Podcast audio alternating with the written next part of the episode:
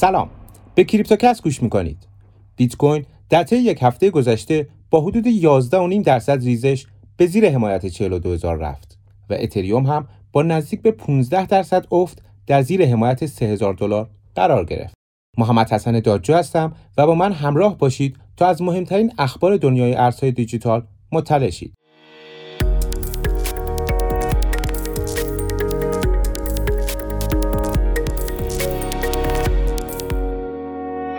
بانک خلق چین در اطلاعیه اعلام کرد هر گونه معامله ارزهای دیجیتال غیرقانونیه و اونا در حال طراحی مکانیزمی هستند تا با کمک اون جلوی هر نوع فعالیت و تراکنش با ارزهای دیجیتال رو در کشور بگیرن.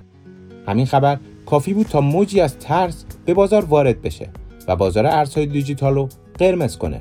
درسته که چین تا همین یک سال پیش بزرگترین میزبان ماینرها از سراسر جهان بود اما این کشور همیشه در تلاش بوده تا به نوعی بازار ارزهای دیجیتال رو محدود کنه بیاین نگاهی بندازیم به تلاش چین برای اعمال قانون و محدودیت بر ارزهای دیجیتال در دوازده سال گذشته اولین بار در سال 2009 بود که وزارت فرهنگ و بازرگانی چین استفاده از ارزهای دیجیتال رو برای خرید کالا در دنیای واقعی ممنوع کرد.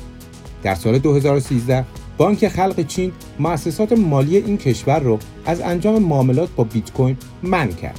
این ممنوعیت ضرر هنگفتی رو به صرافی BTC چاینا که بزرگترین صرافی اون زمان از نظر حجم معاملات بود وارد کرد و باعث ریزش هزار دلاری در قیمت بیت کوین شد. در سال 2014 خبری منتشر شد مبنی بر اینکه بانک خلق چین قصد داره هر نوع معامله یا تراکنش با بیت کوین رو در کشور ممنوع کنه و همزمان صرافی چینی FXBTC اعلام کرد که به دلیل احتمال بسته شدن این صرافی توسط دولت فعالیت‌هاشو متوقف می‌کنه. هرچند کمی بعد مشخص شد هر دو خبر جعلی اما باز هم این اخبار باعث شد قیمت بیت کوین در یک ریزش بزرگ از حدود 709 دلار به 346 دلار برسه. در سال 2017 بانک خلق چین رسما صرافی ها رو برای ارائه خدمات به شهروندان چینی ممنوع کرد و همچنین چینی ها از شرکت در او ها یا همون ارز اولی ها در بازار ارزهای دیجیتال منع شدند.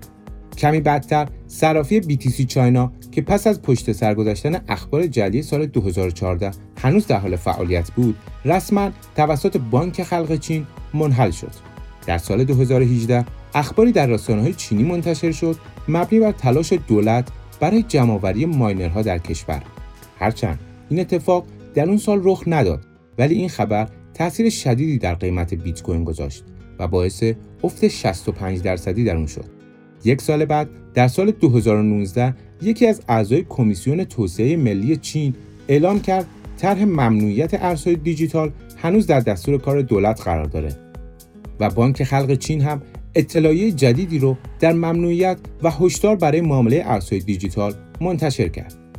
در مارچ سال 2020 بعد از افزایش قیمت بیت کوین و آلت کوین ها ناشی از تبعات همهگیری کرونا بر اقتصاد جهانی عرضه شدید ماینرهای چینی به بازار افت قیمتی شدیدی رو وارد کرد. در نوامبر همون سال دولت هنگ کنگ معاملات خرد با ارزهای دیجیتال رو در راستای مبارزه با پولشویی ممنوع اعلام کرد.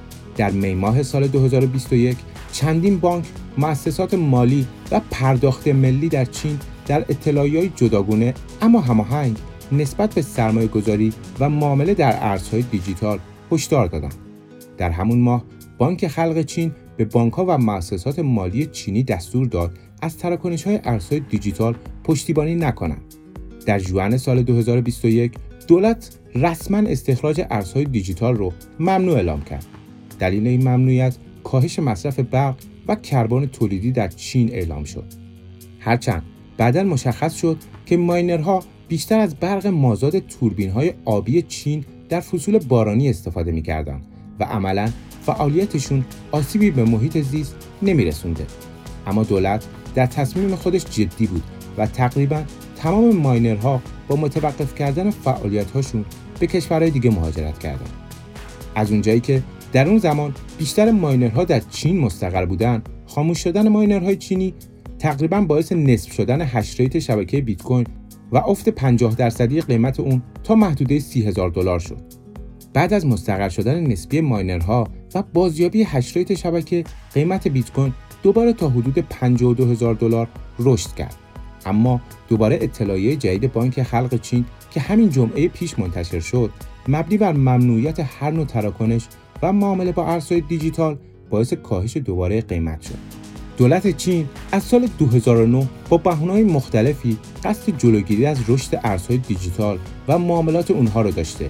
اما همونطور که تاریخ نشون داده دنیای بلاکچین به دلیل ماهیت غیر متمرکز خودش هیچ وقت تسلیم دولت ها و قانونگذاران نشده و همیشه بعد از این ریزش ها قله های قیمتی جدیدی به وجود اومدن. و امروز با توجه به قانونی شدن ارزهای دیجیتال در بعضی از کشورها و روند رو به رشد پذیرش اونها توسط شرکت های بزرگ و مؤسسات مالی این ریزش ها دوام زیادی نخواهد داشت و تصور دنیای بدون ارزهای دیجیتال خیلی سخت خواهد بود و حتی دولت چین هم که به ظاهر دشمن سرسخت ارزهای دیجیتال در حال توسعه stablecoin یوان دیجیتال در محیط بلاکچینه و قصد داره اونو جایگزینی برای دلار در معاملات بین خودش بکنه. ممنون که با کریپتوکست همراه بودین. امیدوارم این پادکست براتون مفید بوده باشه. کریپتوکست رو می‌تونید علاوه بر اپ سیگنال در تمام پلتفرم های معتبر به اشتراک گذاری پادکست مثل CastBox، Apple Podcast و Google Podcast هم گوش کنید. لطفا با نظرات و پیشنهاداتتون به من در ساخت پادکست های بهتر کمک کنید و این پادکست رو برای دوستانتون به اشتراک بگذارید.